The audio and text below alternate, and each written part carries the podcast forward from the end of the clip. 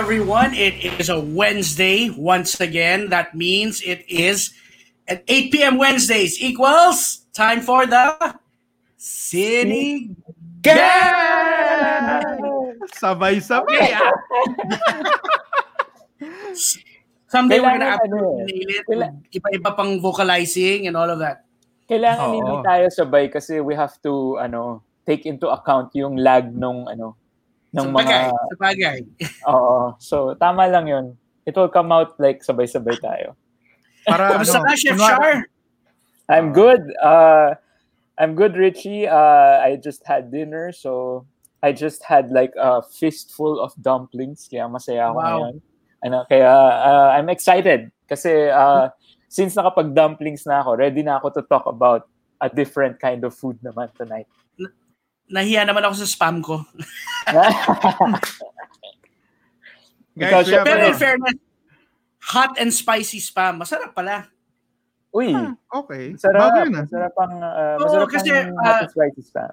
before kasi when I tried it, I think I I, I associated it with uh, Tabasco.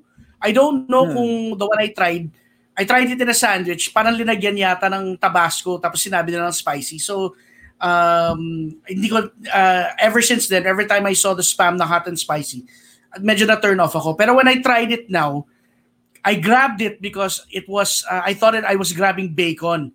And then when I Hmm. got home, oh, bakit hot and spicy? Mali pala yung nakuha ko. So when I tried it, it tastes like jalapeno.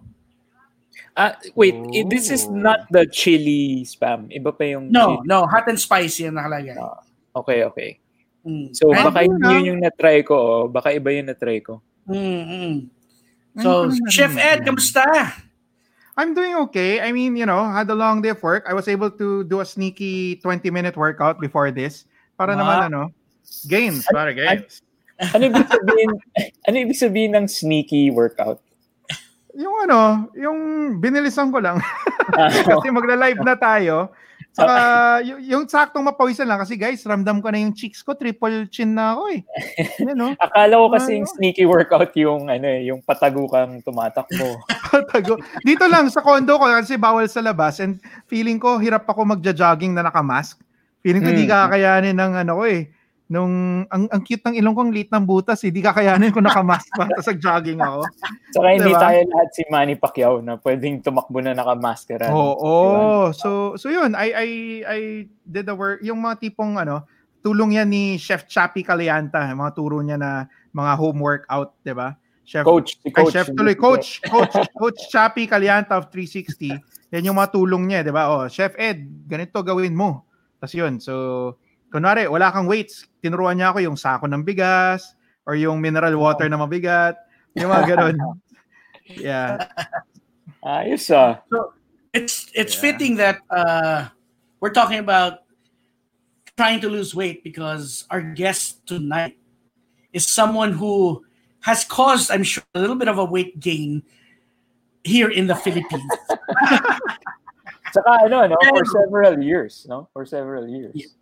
And I can say naman na ano, it well, yung mga creations niya isn't just for shock value, no. There's actually it's actually quite delicious at the same time.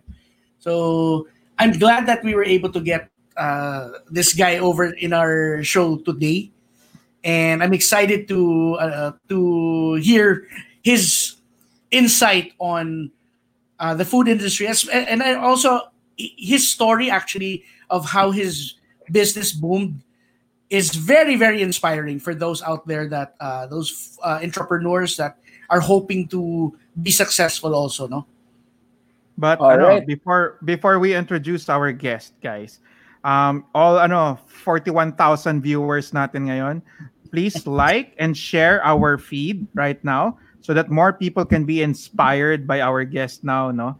Um, I think his story is something na maraming makaka-emulate kasi lahat tayo ngayon nag-iisip ng what to do now kasi some people unfortunately yung mga jobs nila had to had to ano have slimmer workforces, 'di ba? and all. Some people are looking for new businesses. I think ma- nakaka-inspire ngayon if ano, yung our, our next guest would be able to um, help people get to ano where they want to be. Okay, guys, so would want to do the intro. Go ahead, Ako? Richie. Mhm. Oh, si Richie, please, please, go. Guys, the man, the, the legend, without further ado, the madness behind Zark's Burgers, the man himself, Zark. Woo! Yon! Hello, Zark. Hey, Zark. How about Really? intro music, Zark? Parang ano? Parang Steve Austin na tsh, da-ding, da-ding, da-ding. Wala bang ganun? Wala, hindi na ako pag Uh, welcome to the Cine Gang, bro. I'm glad that you, ano, na pumayag ka naman. Oo, Dali syempre. Madali na Thank lang usap. So ako, ako I I uh, I just want to say na may natutunan na kaagad ako today. Uh, and we're barely uh, six minutes into our podcast, no? Uh, na totoong pangalan pala yung Zark. Akala ko pangalan siya ng burger, ano, pero may totoong Zark pala. So, hello, Zark. Oh, Zark, is that your ano? Is Zark short for anything? Is Zark ano? Zachariah? Mga ganun. Layo eh, no? What, what does Zark stand for? Nickname ko yung Zark. eh. Actually, sa wrestling. Sa wrestling nag-start to. Nickname ko yung high school, kung familiar kayo sa WWF. WWF pa siya dati. Ah, ah.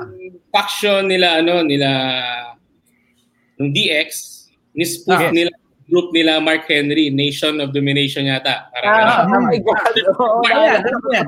Mark Henry. Eh, wala. Kasi Chef Sher, na naalala niya eh. Oh. Mark Henry, di ba? Si Mark Henry.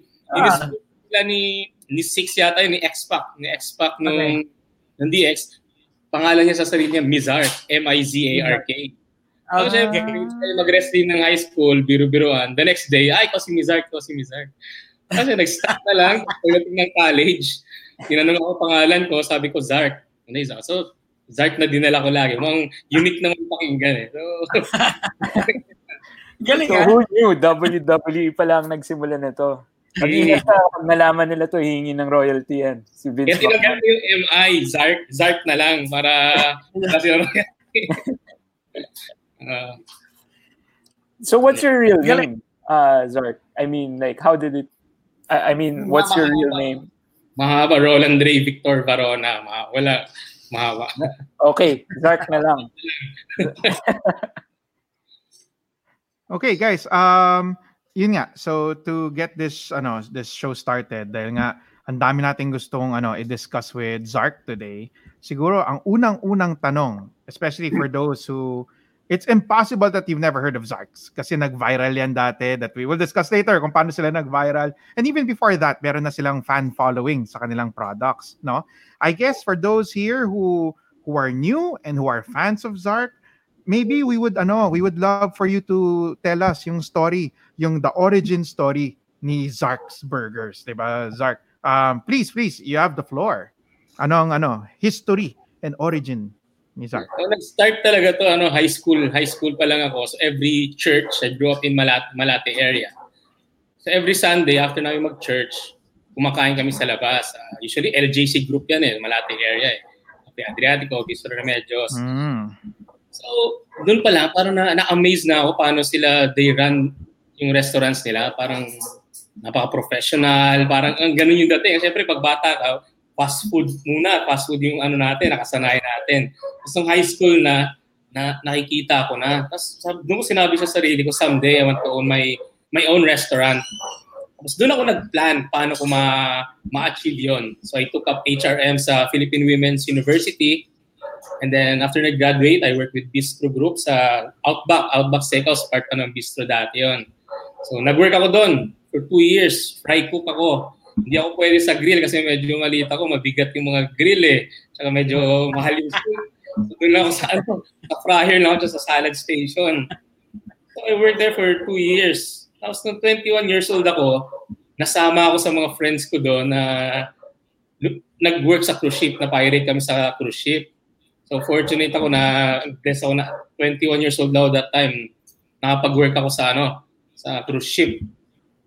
Tapos ganun din ginawa ko during yung pag-stay ko sa Outback, nag-save na nag-save na talaga ako ng ano, ng, ng money para sa goal ko to open up my small restaurant someday. Ganun din, nag-work ako for two years sa cruise ship. Cook din ako. I work naman, pantry guard man J yung rank ko noon eh. So, cold kitchen. So, medyo mas madali-dali. Mas mad- Oo, malamig, malamig. Hindi ako...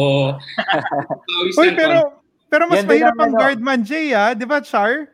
Yan ang first job ko. Yeah, Ah, guardman. mahirap kapag ano lang. Oh.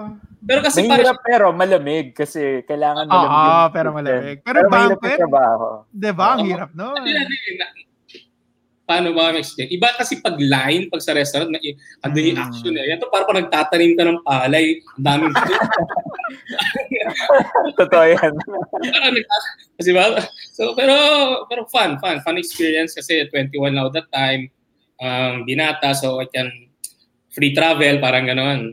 Pero andun pa rin yung focus ko na mag-save, yung salary ko noon that time, iniipon ko talaga 90% of my salary para sa goal ko, someday na ako makapag-open.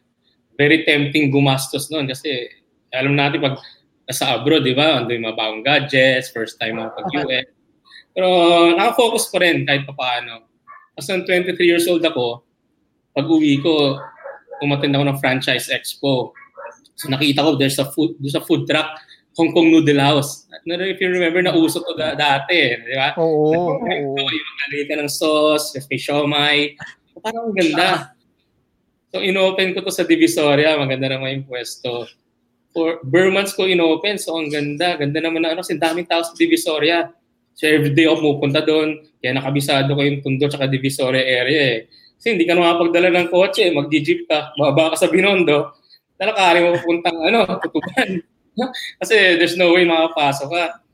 Tapos, yung nangyari nga, ng mga bandang ano na, January na, medyo humina. Kasi tapos na pala yung, ano, yung peak season nila. So, doon ako ngayon naghanap na ano, kung pwede ko ililipat yung space. Tapos, taga top area ako, malati area. So, naglalakad-lakad ako sa top.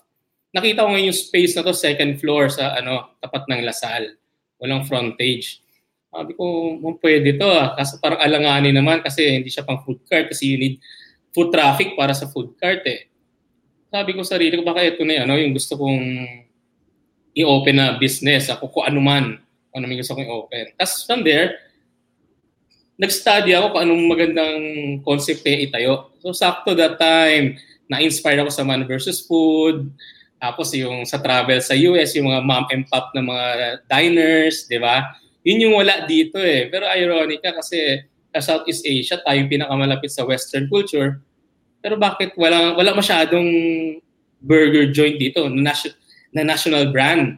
Parang gano'n. So either meron mga local local na mga burger joint lang, di ba, sa mga probinsya. What year is this, uh, Zark? Anong year to? 2009. 2009. Okay. 2009, yes, 2009. So sabi ko parang may butas kasi walang national brand niya. Tapos doon ako nagsimula ngayon ano, na nag-develop ng concept. So andun ngayon na, so basically ganun yung, yung concept ng Zarks, diba? Hindi na siya, dati kasi karamihan ng cheeseburger, ng mga burgers dito, single, double, triple, with bacon. Wala yung parang mom, yung mapapanood na sa man versus food, parang ganon. So basically yung talagang idea. So marami na doon na, na-inspire na mga napapanood ko, tapos tinitpick lang ng konti. Doon nag-start yung Zarks. Tapos sabi ko, hindi, ipoposition natin to na, na, ano, na, na pwedeng ma-scale. Na pasok sa student, pasok sa typical na, na workers. Kasi karamihan that time, either fast food or kakain ka sa mga Outback, Fridays, yung mga ganun, medyo upscale mga casual dining. Uh, na, na hindi kaya na ano na typical na mga students. So you basically ganun yung business model and ayun, kinopen namin sa Taft, sobrang liit lang noon. 16 seater lang yata yan eh. Tapos ako yung tatlo lang kami na cook. Isa ako, doon ako sa harap ng mga students nagmamasa. So niluluto ko sa harap nila. Kasi mga, mga dati namin regular customers, naging friends pa rin, hanggang naging friends na kasi very mas very personal eh. Siyempre doon pag chef, tas, ano, open kitchen eh. Tapos yung mga gamit ko noon, mumurahin lang, mga plastic, just to get started lang ba? Just to get started lang. Tapos, ayun, fortunately, eh, very thankful ako sa, sa crowd na ano, ng TAF na gustuhan naman nila. Yun po.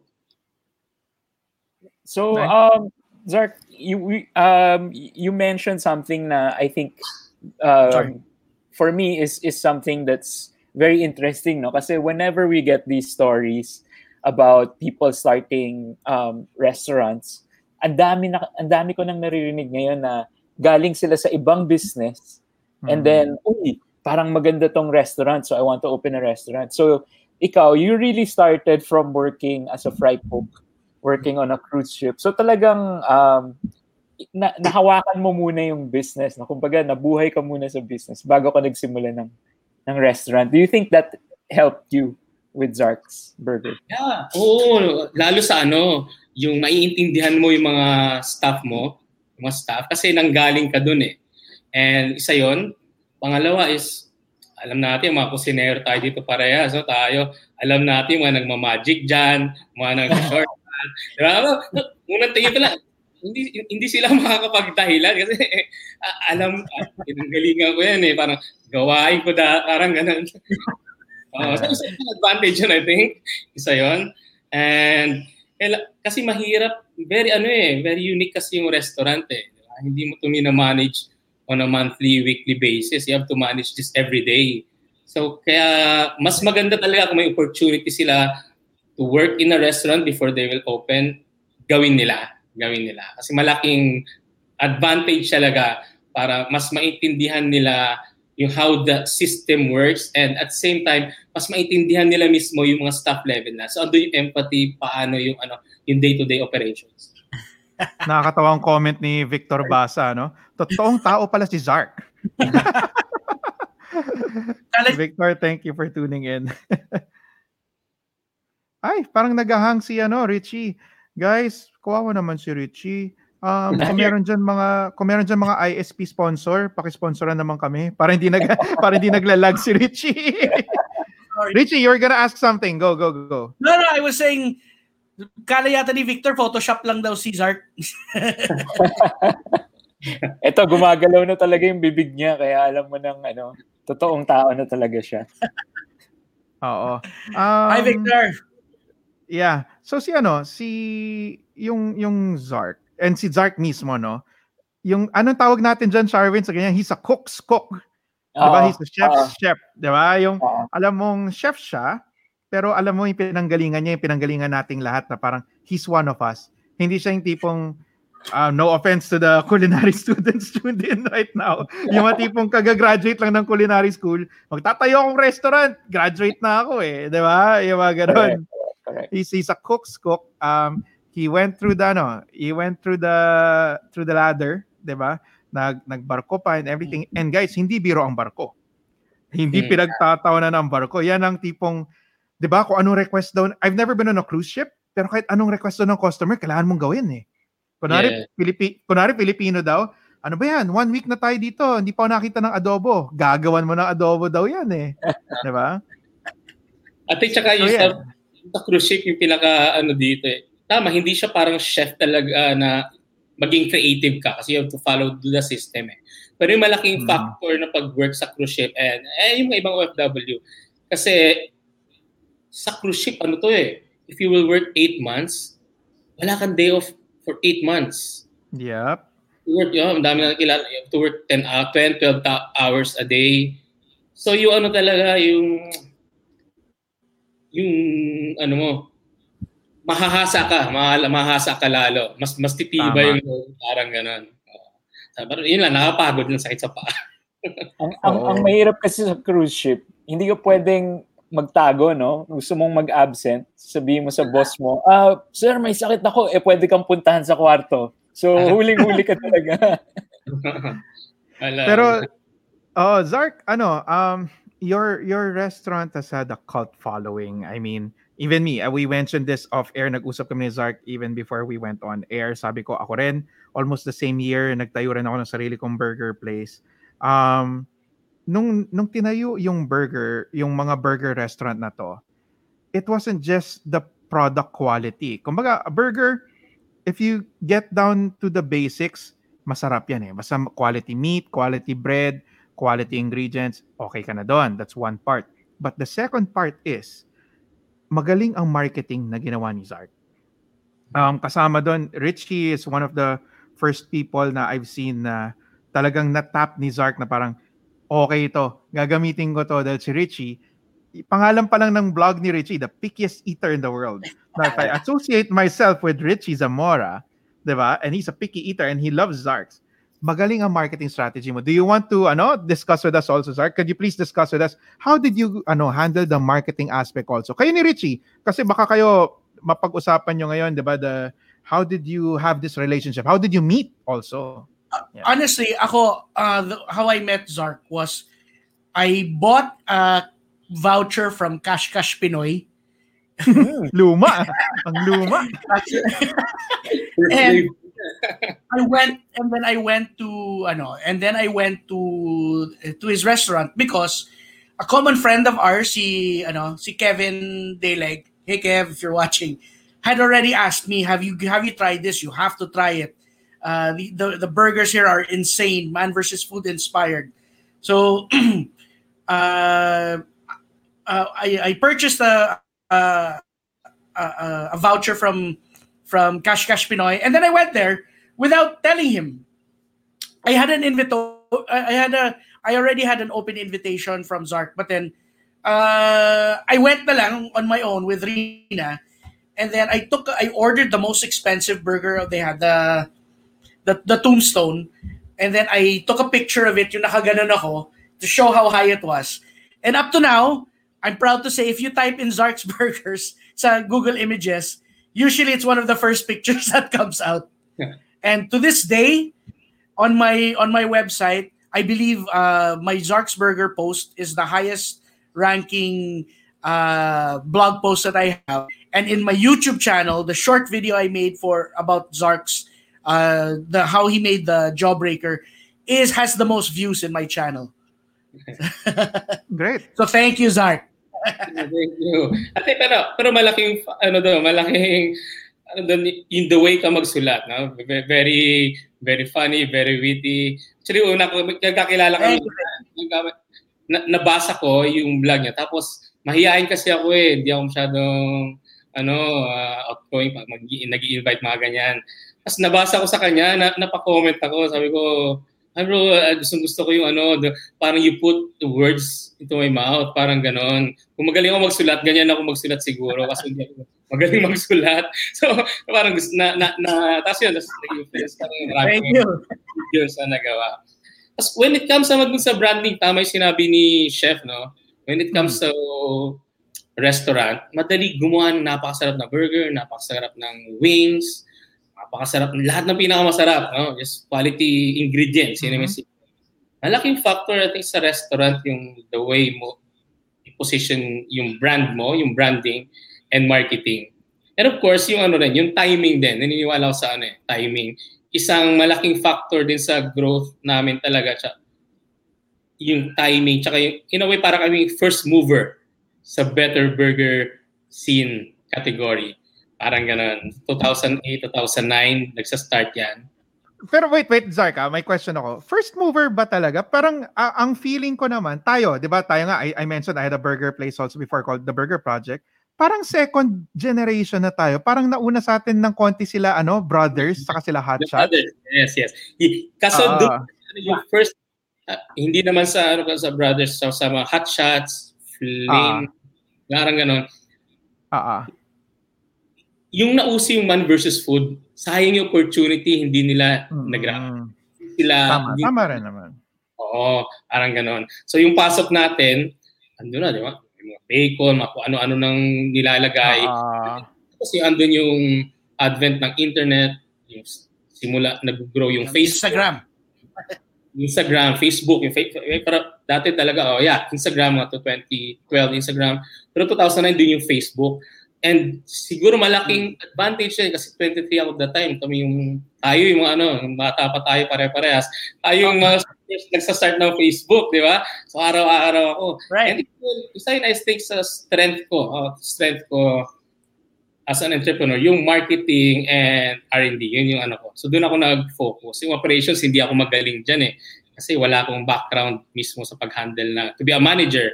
Si cook ako eh hindi ko alam paano mag-handle masyado ng tao. So doon ako nag-focus. So isa yung sa very proud ako sa ano namin, yung growth na ano namin, yung following namin sa sa Facebook na almost a million nag-grow namin hanggang ngayon.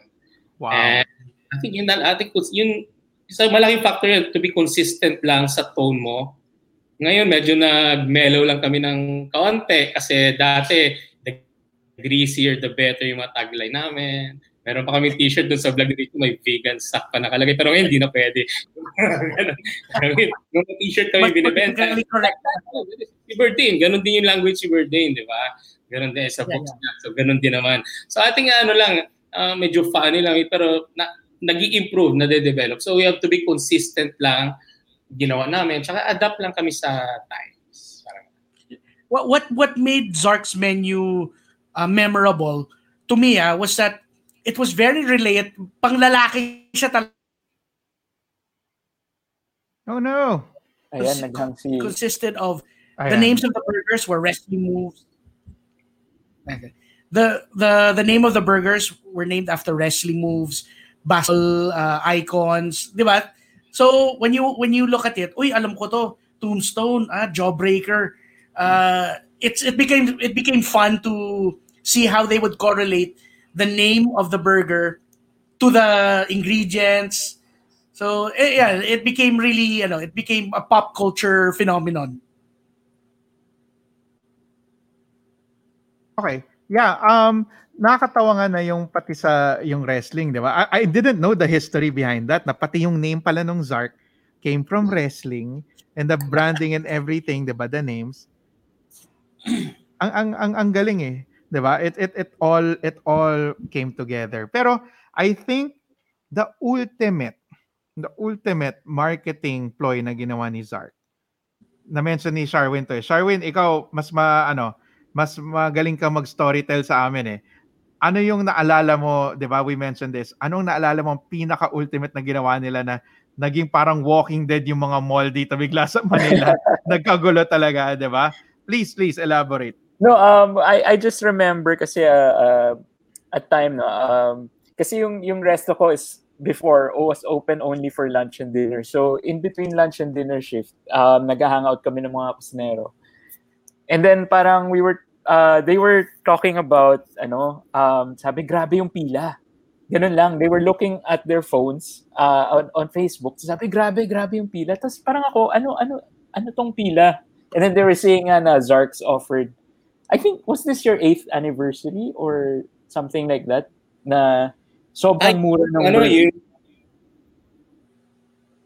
Kasi dalawa, dalawa yung ano namin eh. Yung meron talaga kami, yung before yung 8th anniversary, meron kami yung Jawbreaker Day. Yung Jawbreaker Day. Yun talaga Started yung, from the Jawbreaker. started the Jawbreaker Day. I think yun yung nagsimula. Kasi yung Jawbreaker, we have this burger na you- if you finish in 5 minutes, libre na. Paano man versus food? Parang ganun. So, malaking, may 500 grams na fries, tas triple cheeseburger with spam and bacon.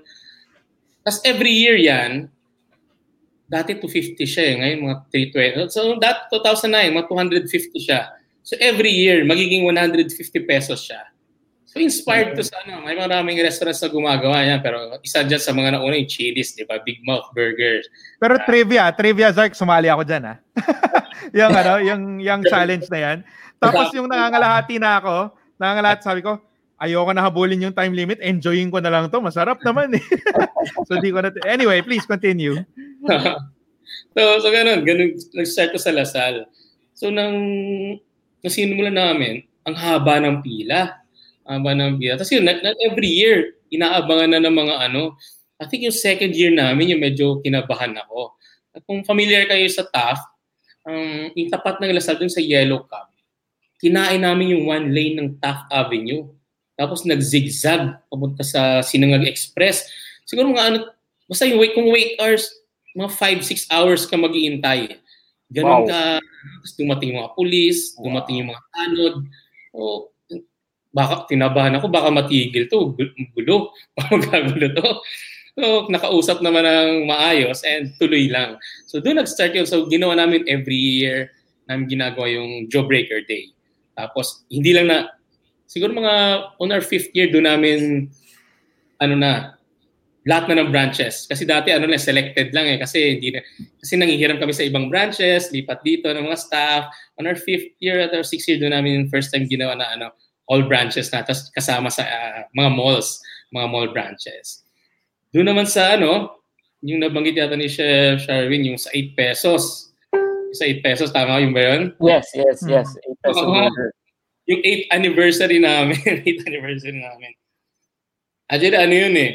Um, kasi, pero that time, 8 years na kami, parang ano kami, mga 30 plus branches. Parang 30, 30 branches. Puro ano, hindi pa kami nagpa-franchise. Hindi pa kami nagpa-franchise that time. Sabi ko, sige, mag ano, kasi na, pero ito pala yung story, no? We opened yung Visayas and Mindanao branches namin. It's an, ayaw mo na mag-franchise, parang baby. Baby, baby yung Zarks, di ba? Personal, ganun. An, an eye-opening for us na hirap i-manage yung Visayas and Mindanao branches. Kasi yung logistics, di ba? Manila-based kami, day-to-day operations kami na manage yung restaurant. So, yan yung nag-trigger sa amin na yung pivot namin na it's, if you really want to grow big, yung franchise, yung ano natin, yung route na yung gagawin, especially outside Metro Manila. So ngayon pa natin nila-launch. So sakto, we'll celebrate our 8th anniversary. It's August. So 8, 8 of the month. We will offer it 8 pesos sa first 80 customers. Kami, uh, confident kami na ano, na marami kaming yung following namin nandun, following ng brand. So well coordinated to sa mga malls, coordinated sa yung mga non-malls namin, coordinated sa barangay. Yung hindi namin in-expect yung sobrang hmm yung pinost namin kasi ito, pero medyo may, ano na, may feeling na ako na magkakagulo kasi nang pinost namin, naging 29,000 yung shares eh. So, Hala. yung mga ganung shares, medyo kakabahan, kabahan ka ba nun eh. Pero dahil naka-coordinated na mga with bid malls, ang daming guards, okay lang. Yung hindi namin na, na-underestimate namin siguro yung pagmamahal lalo ng mga araw ng mga following namin. And yung mga, kami rin naman, hindi namin naisip marami palang entrance yung mall. Di ba? Ngayon, pumunta ako sa Taft. Sa Taft ako eh. Sa, sa first row. So medyo relax lang kasi non-mall nga. So isang, isang entrance lang, haba ng pila. O, bilang na kami, o 80, o cut off na. So relax relax lang ako. Ng mga 10.30 na 11, dami na nag-text, tumatawag. Tapos yung pala hindi nakita namin sa malls, pagbukas ng mga entrance ng mall, meron sa supermarket, sa entrance, So nakita yung sa video niyo no? sa, sa, sa YouTube ang dami. Takbuhan kanya-kanya yung mga tao. Pero Pare, parang ano lang eh, parang parang Black Friday sale sa States. Ganun nangyari. Yeah. But you know, the, it was very clear naman sa announcement nyo na it was uh, 8 peso burgers for the first 80 people. 'Di ba? Parang it was made clear naman na na 80 80 burgers lang talaga yung ipamimigay nyo per branch, 'di ba? Yes. Mhm. Nagkagulo lang talaga because of the multiple entrance ng mall. Yes, so siguro ah, gusto nila sila bak- nagbabaka sakali na sila yung first 80, mga ganun. Pero buti na lang talaga. So just longest ano ko yun, longest 12 hours ever ko yun, no? So nag-aabang ka baka may, huwag naman sana may masaktan, no? Kinakabahan-kabahan. So nung maggabi na, simula, nakakatakot pa yung mga post eh. Tapos mga gabi na, may mga memes na, ganun. Tapos wala nang balita na may nasaktan, ah, na gano'n na, na, na news. Well, but, pero buti talaga, ano, ah, very swerte rin kami. Walang nasaktan. Tsaka very thankful kami sa sa SM and sa mga malls, Ayala Robinsons, na na-handle din eventually ng mga security yung ano, yung mga tao. Pero meron lang talaga hindi maiwasan ng mga mga stores na hindi na mag-open. Kasi talagang yung mga tao na sa glass eh. So, there's no way. May dumating na na police para talagang ma-disperse. Parang gano'n. Pero, Police! Oh my gosh.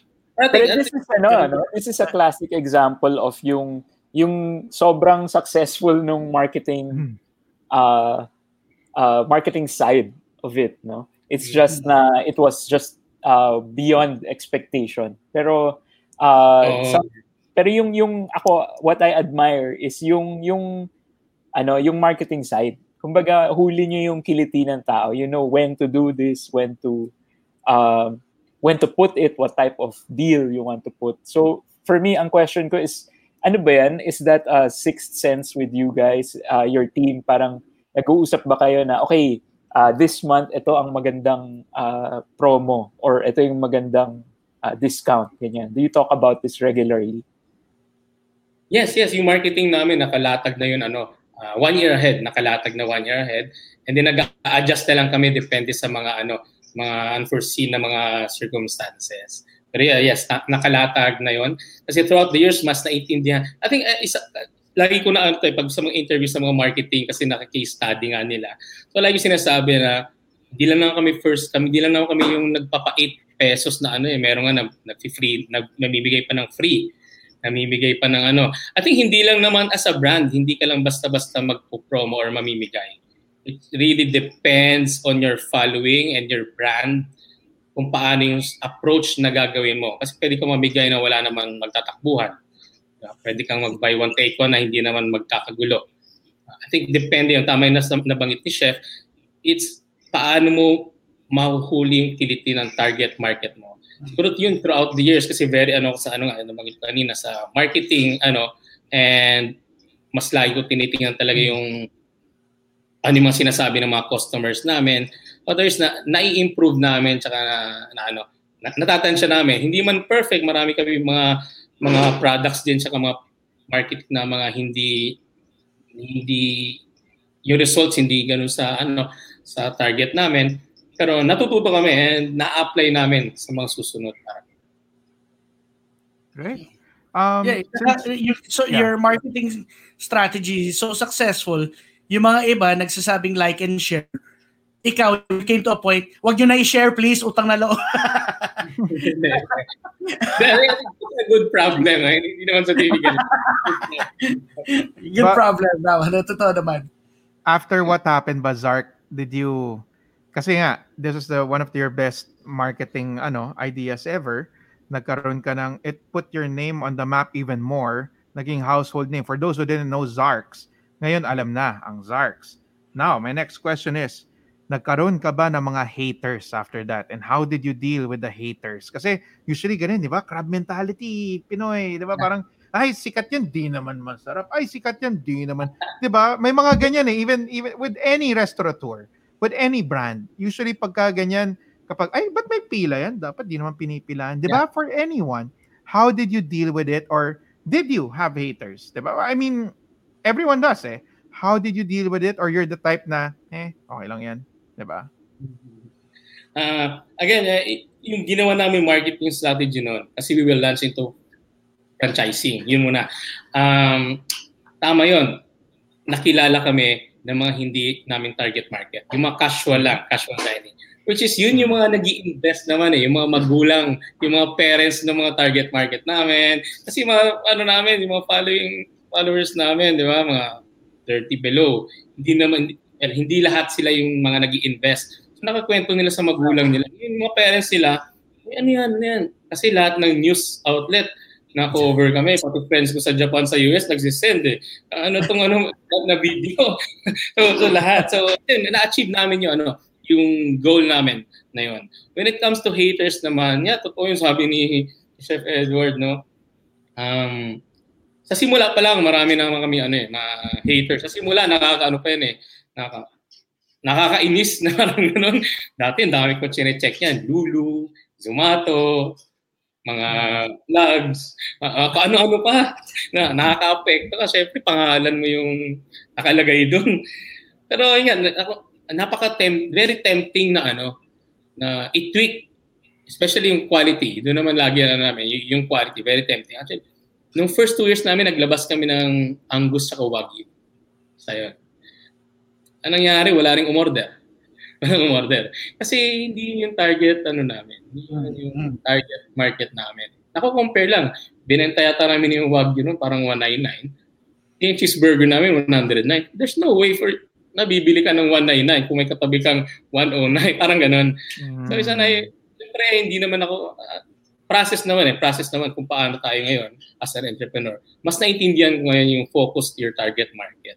Parang gano'n. So kasi mahirap din balansehin lalo sa sa positioning namin. Mahirap balansehin yung quality tsaka price. So very important sa amin yung mga nagsiscale, not only for us, yung mga ibang nagsiscale, yung value. Yung value. Kasi hindi naman laging pamurahan or pamahalan. You have to balance yung ano, yung value. So tama yun, may mga haters, pero nang tumagal, ano, syempre mara, mas ano na eh, mas mas scientific na yung approach. Nagpapamarket study na kami, binavalidate namin kung ano ba talaga yung mga gusto ng target customers namin. Um, pinak nakikinig kami sa kanila. In fact, last year, we changed our buns. Narita namin na parang between siya ng brioche and potato bun. Kasi based sa lahat ng ano namin, nagpa-SGS kami, buns yung pinakagustong palitan. So yun, nakikinig naman kami sa mga ano. Pero gusto namin, hindi lang basta nagsasabi. We want ano, yung data, data and facts before tayo mag mag-roll out. Kasi very sa ganitong scheme medyo critical na basta-basta mag ano eh, mag Mm. mag ano action kagagad na ano na wala masyadong data. So, so isa 'yun. Nakikita Actually, inaan na ano, um, you know, one of the things na uh, I picked up from what you said uh, na very important no is um, usually yung mga nagsisimulang magbukas ng restaurant or ng food outlet, de, mas madalas sila mag-check nitong mga public opinion. No? Uh, kasi syempre, first, pag first time mo, kinakabahan ka, you check for public opinion. And parang something that uh, I, I want to remind others out there, kasi napagdaanan ko to when I first opened my restaurant, is like, um, not necessarily yung comments na nakikita mo online is the most um, useful. Sometimes there are people that don't comment, pero they have real solutions for you. They have real suggestions. So, tama ka, no? you have to look for real data. Hindi yung kung sino lang yung maingay sa internet, yun yung pakikinggan mo. Uh, in terms of changing uh, something in your in your brand, something in your menu, 'di ba? So, like for example, yung yung bread nyo, uh, how many years did it take for you guys to realize na okay, we can develop uh, new bread and then change it? Like uh, gaano katagal yung proseso na yun na magpalit ng ng buns? yung pinalitan namin siya on our mga eight and a half years na kami. Pinalitan namin. Uh, pero remember kasi dati, dati, yung idea natin ng bread sa hamburger, yung white buns lang naman to eh. Right? Mm. 10, 15 years ago eh. Ngayon lang naman dumami yan, potato bun, brioche bun. Parang sa burgers din dati. Siguro kung nag-open kami ng Zarks 20 years ago, ano yan? Sa laki. right timing lang. Yun ang sabi ko kanina, na right timing lang. Tsaka mag-adapt tayo sa needs ng ano na ng market. Ngayon, syempre, yung palette natin nag-improve na, yung mga nagkapag-travel na, napapanood na nila sa TV, marami ng masasarap na restaurants, iba na yung idea natin ng masarap 10-15 years ago. Sa masarap, same pa rin masarap. Ibig sabihin, yung ano natin, na na-enhance na, na-explore na natin ibang flavors. Uh, so ngayon, so ano din, in-adapt din namin, in-tweak din namin ang konti. Pero based pa rin sa panlasa ng target market namin. So yung yung branding mo Zark, uh, when you started off, ano siya no, very very masculine, very macho na na yung yung branding mo no. But you kind of evolved it now to make it medyo mas sleek and uh, friendlier to all uh, all categories no. What triggered that? What made you decide na let's let's do it even though kasi popular naman yung ano mo and very well known naman yung look ng Zarks no. So what triggered that?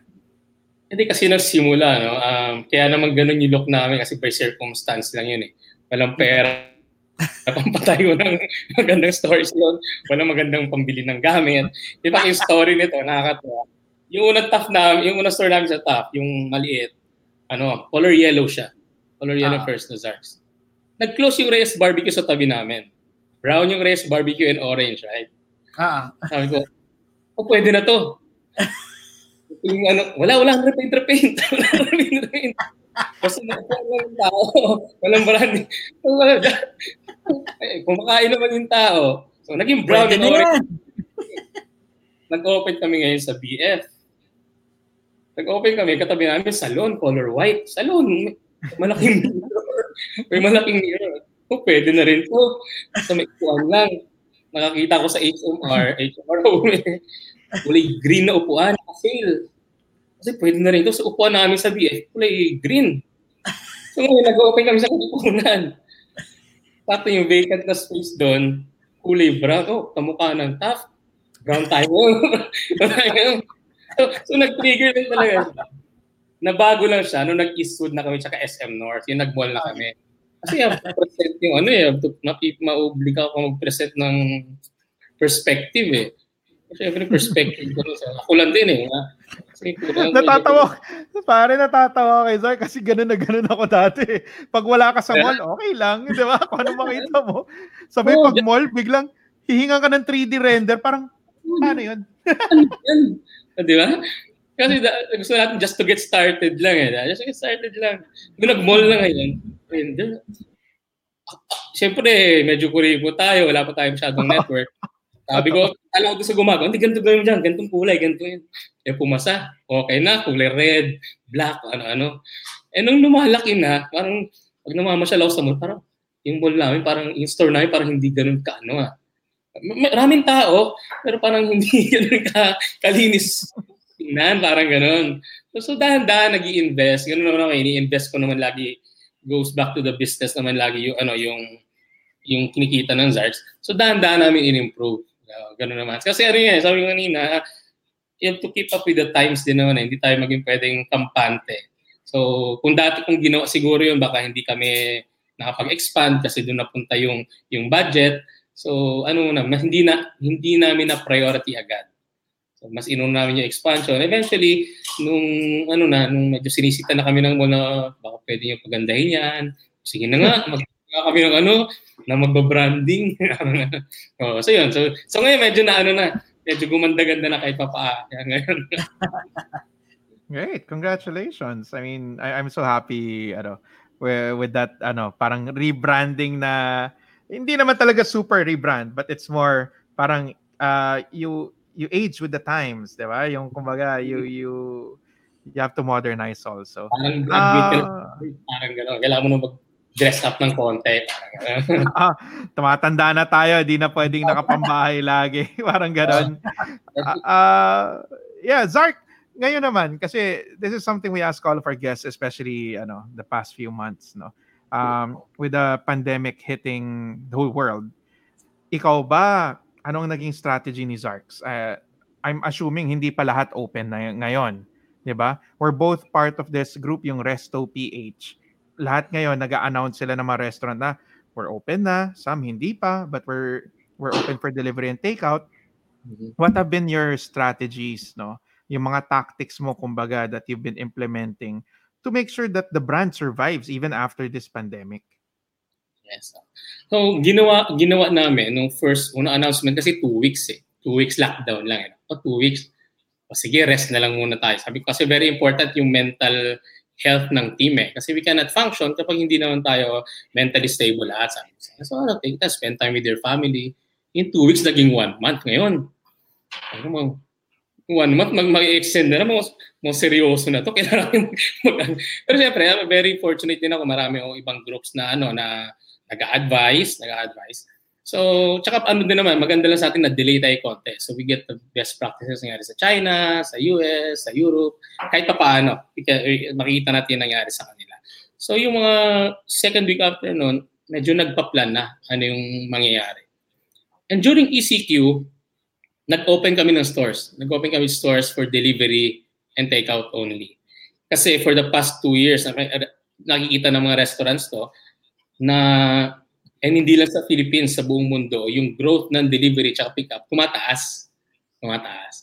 Ako naniniwala ko na, ano eh, na nag-pause ng konti, yes, unfortunately, yung, unfortunately yung nangyari, pero nag-accelerate yung growth ng delivery and pickup. So, trinay namin ng ano, na mag-open during ECQ. Kasi yung principle ko naman is, pag nag-open yung mga franchise stores sa outside Metro Manila, meron meron tayong data na mapapakita sa kanila na yes na this business model will work, can work sa ganitong sales lang kasi ayaw namin gawing guinea pig naman sila. No? Open kayo kung mangyari without supporting na ano na, na ginawa namin dito sa Metro Manila. So yun yung first yung first yung ECQ na yon, nag-open kami. Tapos inisa-isa namin in-explain, we have this presentation, pinakita namin sa mga franchise namin, sa mga partner stores namin na this business model can work. Of course, malaking tulong kasi yung 5% na, na binigay na rental scheme ng mga malls. Kung walang 5%, I think, I guess, uh, wala pa parehas mag-close. So, isa-isa ginawa namin na 3-9 na lang namin kasi we have to, ano eh, at least nakapag-post na kami kahit pa paano. Now we have to start na. Isang malaking challenge sa amin kasi marami kaming branches ang dami namin stocks. Kasi volume kami. Oh, so, Hmm. yung stocks mo ng 1 to 2 months, na-stop lahat yon. So, ginawa namin, katulad mag mag ginawa ng restaurant, nagbenta kami, burger kits, nagbenta kami with buns, saka ano, during ECQ.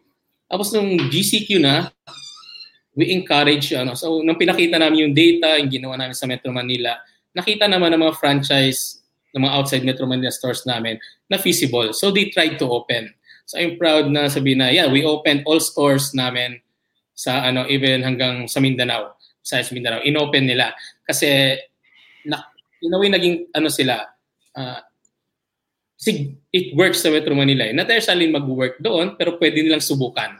May business model na pwede, na feasible during sa panahon ngayon. So sinubukan nila. Ngayon, uh, during, after a month, uh, doon ngayon makikita na ano, kung meron talaga mag-work sa GC, sa ganitong during pandemic.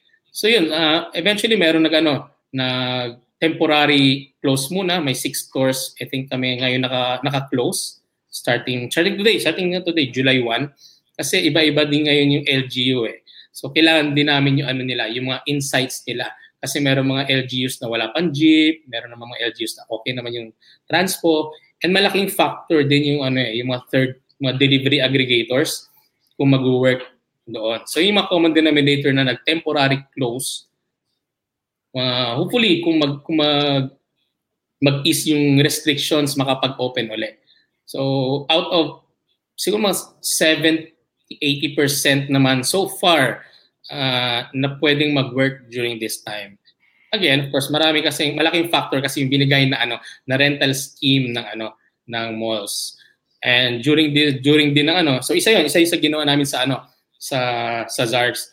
Ang nakakalungkot lang dito syempre ano uh, when it comes to the staff level kasi maghahati-hati na tayo ng oras, 'di ba? Kasi from from 12 so yun talaga eh, nakakalungkot. Mga 12 to 14 sa isang store magiging tatlo na lang sila, 'di ba? Three times a day. So I mean y- yung burden na ano, hindi lang family ko yung iniisip, I'm thinking thousand ano na, na families, diba? Tapos yung, mga, yung ecosystem pa ng, ng restaurant. Yun ngayon ang nag-trigger sa akin sa para ma-push through yung mga ibang projects na matagal na nakapila. Kasi yung goal ko eventually ma-open ko to yung mga new brands. Kung, kasi uh, uncertain, uh, uncertain times pa, hindi natin alam pa, alam na talaga magbabalik yung dine-in. Good. So ginawa ko to, to open din, to open these branches. Kasi may network naman kami in the first place, may mga branches kami, may logistics, eventually we can get those people, we can transfer them sa new sa new brands na ilalabas. Na matagal na naka ano, naka-focus lang kami kaka-expand, kaka-tweak ng system, kaka-improve ng system. Buti nga ano eh, medyo nai-imagine ko yung first two months nai-imagine ko paano ako nag-start ng Zarks dati. Ganon. So, very excited ako mag ano, yung conceptualize, yung mga R&D namin, nag-work kami during sa panahon ngayon. So, nai-imagine ko ano, yung mga yung mga first years ko, parang gano'n. Sarap, So, no? Parang, sarap, parang back to basics, no? Oh, back to basics. But Yeah. uh, right now, Zart, you're talking about uh, new brands, uh, new concepts. Baka you can let us know, uh, give us a sneak peek kung ano yung, ano yung bagong project na hinahanda mo for for us. Kasi may ano kami ah, ngayon, ngayon ginawa namin yung first after the first first post namin today, may bago kaming lalabas, Howl Chicken. Howl Chicken to. So para siya boneless fried chicken na parang nuggets na mas. Pero ano siya, real chicken from from scratch gagawin. Tapos different kinds of sauces, different kinds of toppings. Tapos you have to choose kung sandwich siya with waffle or with rice. Parang ganon. So, Ooh, okay, I like it already. para parang ganon. Ah, so yun muna, yung tatlo, secret muna. Yung. Surprise yun, yung tatlo. So, yung unang concept muna is a fried chicken concept. Di ba? Yeah. Hindi ba secret So- kasi baka nakawin daw natin, Ed.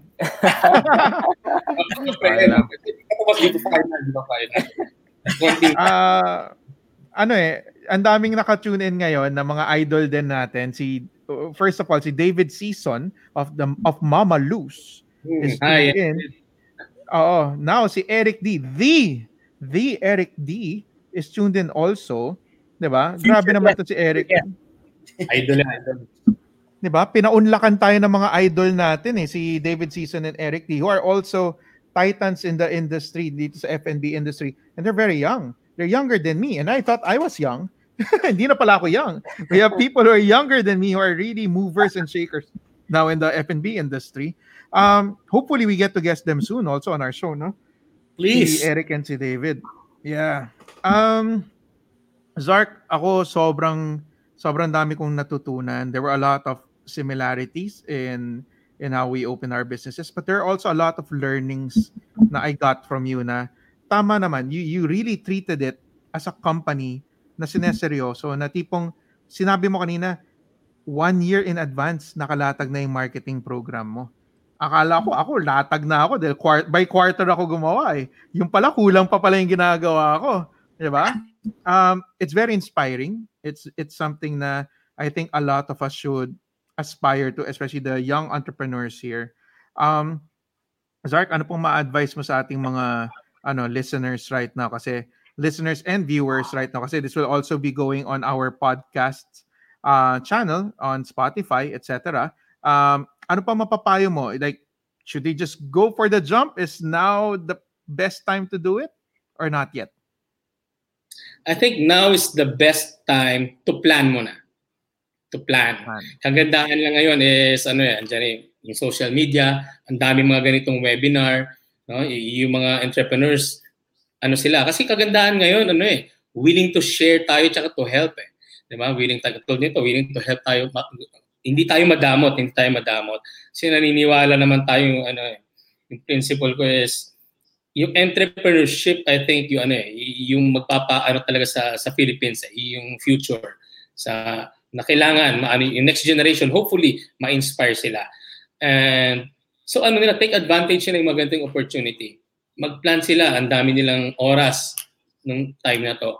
Eh yeah, unfortunate yung ganitong situation, maraming magko-close na mga concepts, especially mga non-malls kasi uh, medyo mabigat talaga yung rent, di natin uncertain times to.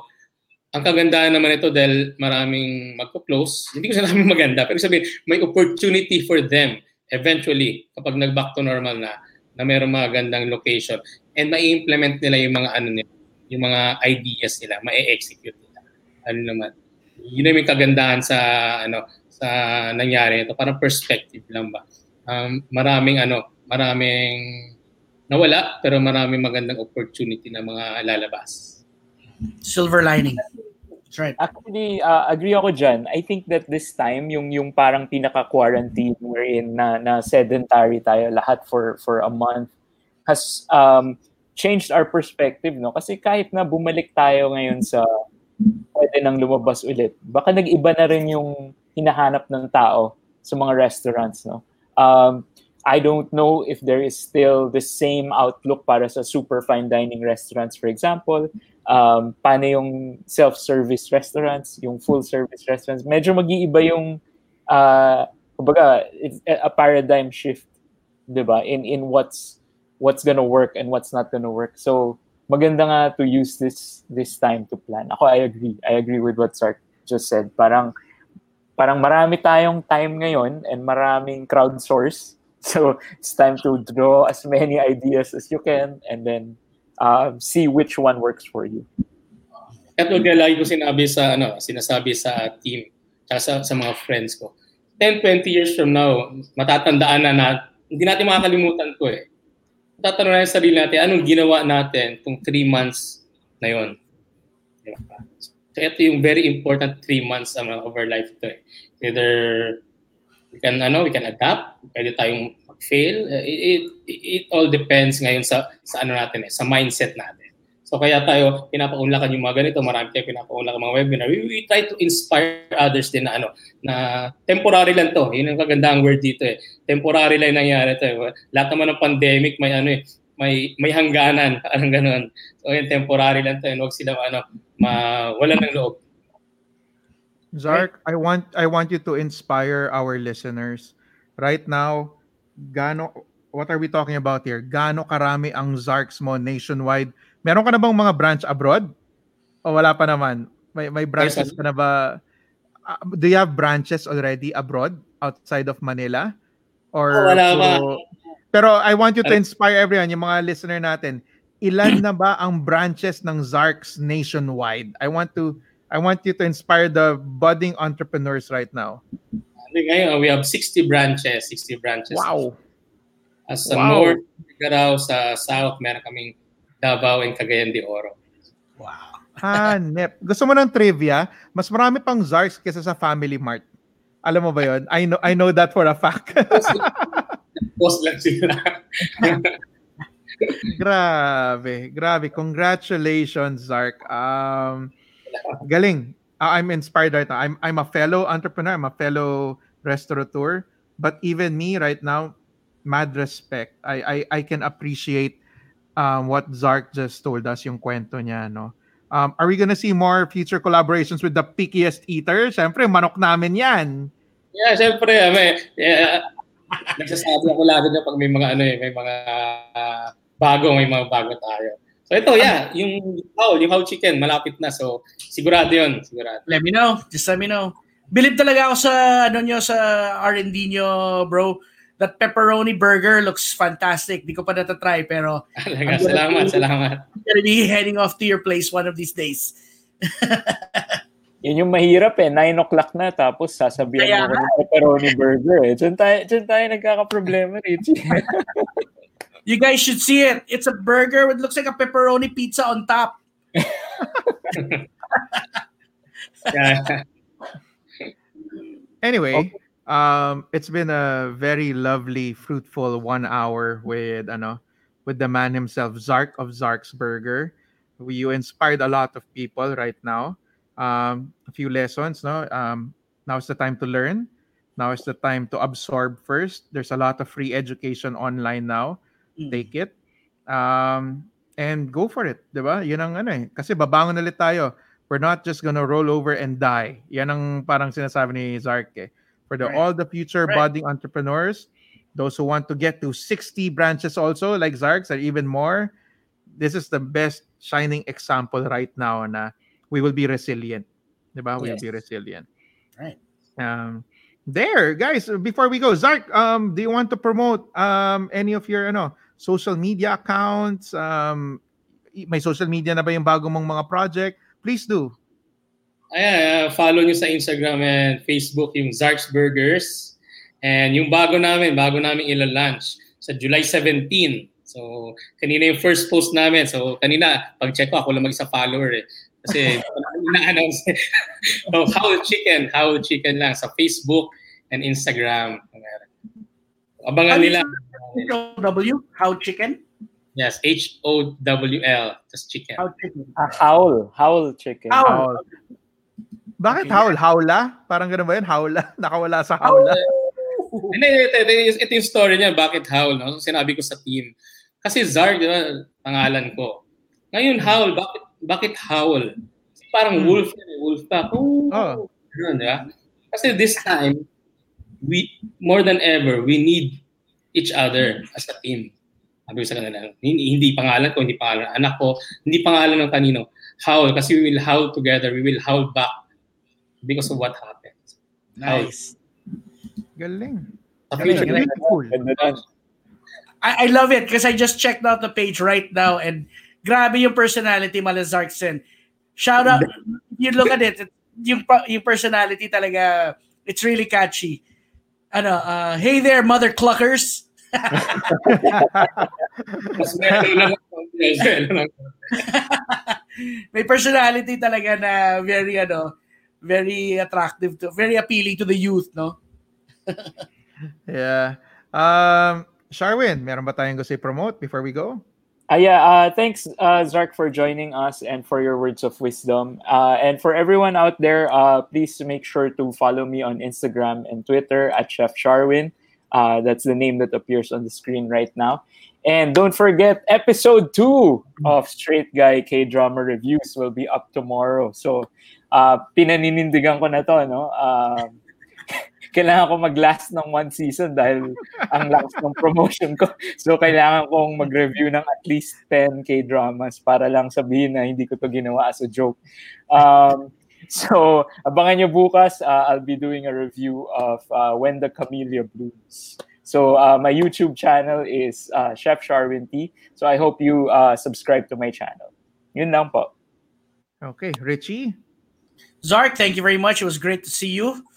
Para pumapayat ka nga bro na insecure tuloy ako. Kala ko Walang burden. Uh, anyway, guys, thank you for tuning in. Uh, please subscribe to my YouTube channel, The Pickiest Eater. Pickiest Eater on Instagram, The Pickiest Eater in the World on Facebook. And on Friday, the company that I work for, Thoughtful Philippines, is going to have a free webinar. We're going to be talking about uh, how to uh, out of the box ways to create content during this uh, this time of quarantine. Uy, So marami akong matututunan dyan. Hmm, so this it's gonna be at around 4 p.m. at the Thoughtful Philippines channel. Ah, sorry, Nice. at the Thoughtful Philippines Facebook page. Nice. Okay. Um, for me naman, um, again, my social media accounts are at Chef Edward. I have an upcoming YouTube uh, video. Medyo na dormant ng konti YouTube ko ng konti kasi na busy. Kasi we've been reopening our restaurants. I didn't have time to really focus. But I, I'm I'm making a new recipe na I think I want to make Sharwin proud. No, I'm making ano, I'm making pare almond jelly with lychee. yung classic talaga. Kasi ang hirap gawin ha. Hindi siya hindi siya it's not as easy as you think. Kasi you Mm. have to get the texture right eh. At saka yung balance ng sweetness. Di ba? So I'm making almond jelly with lychee for those who want to make a simple dessert at home. Simple yet ano, elegante eh. Kasi di ba yung it's silky. Okay? Um yeah, so that's my ano, that's my next video. Aside from that, guys, thank you for tuning in. Please, if you haven't subscribed yet to the Tripod Network, if you haven't liked it yet on Facebook, please do. Thank you for supporting the Cine. Teka, nag Sorry, nag-on yung Siri ko. thank you for ano opening. Uh, I thank you for ano supporting the Cine Gang. We will be ano uploading our episodes once more um online. Meron kami mga nakabangkong episode na audio lang, walang video. We are going to edit that. These were recorded even before the pandemic. Baka ilabas na rin namin dahil mukhang matagal pa to.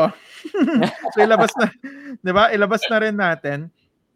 Again, guys, thank you Zark. Very inspiring, very ano, um it's a breath of fresh air for us na 'di ba? It, it's you you really gave us ano, eh, a glimmer of hope na pwede pa yan. Kaya pa natin mag-business in this ano climate. Okay? So there. So that's been another episode of the Cine Gang. Gang! Gang! Gang! Gang! Ayan. Gang! Gang. Okay.